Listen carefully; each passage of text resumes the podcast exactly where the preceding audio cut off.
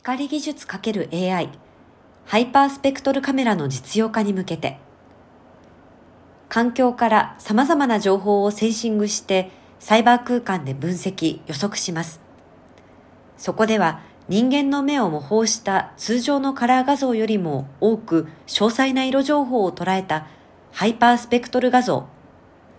目で把握困難な被写体の性質を見分けられるの利用が考えられます。環境のセンシングによって多様な価値を創出するサイバーフィジカル社会の実現に向けた研究開発を IOWN 構想の下で進めています。NTT は革新的工学技術と AI に基づく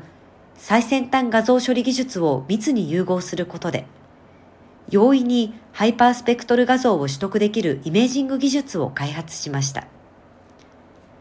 普通のデジカメのレンズをメタレンズに置き換えるだけで、ハイパースペクトル画像を取得できます。同技術により、従来カメラの大型化や解像度、フレームレートの低下をもたらしていたハイパースペクトルカメラ特有の構造や仕組みが不要となり、高解像度なハイパースペクトル画像の動画の撮像が可能になりました。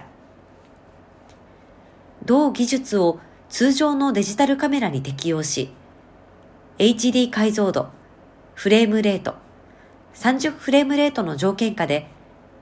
可視光から近赤外光にわたる波長バンド数45のハイパースペクトル画像の撮影ができ、動画撮影も可能であることを世界で初めて示しました。人などの動体の撮影、ドローンなどの移動体からの撮影を高解像度な条件下で行え、被写体の性質を見分けられます。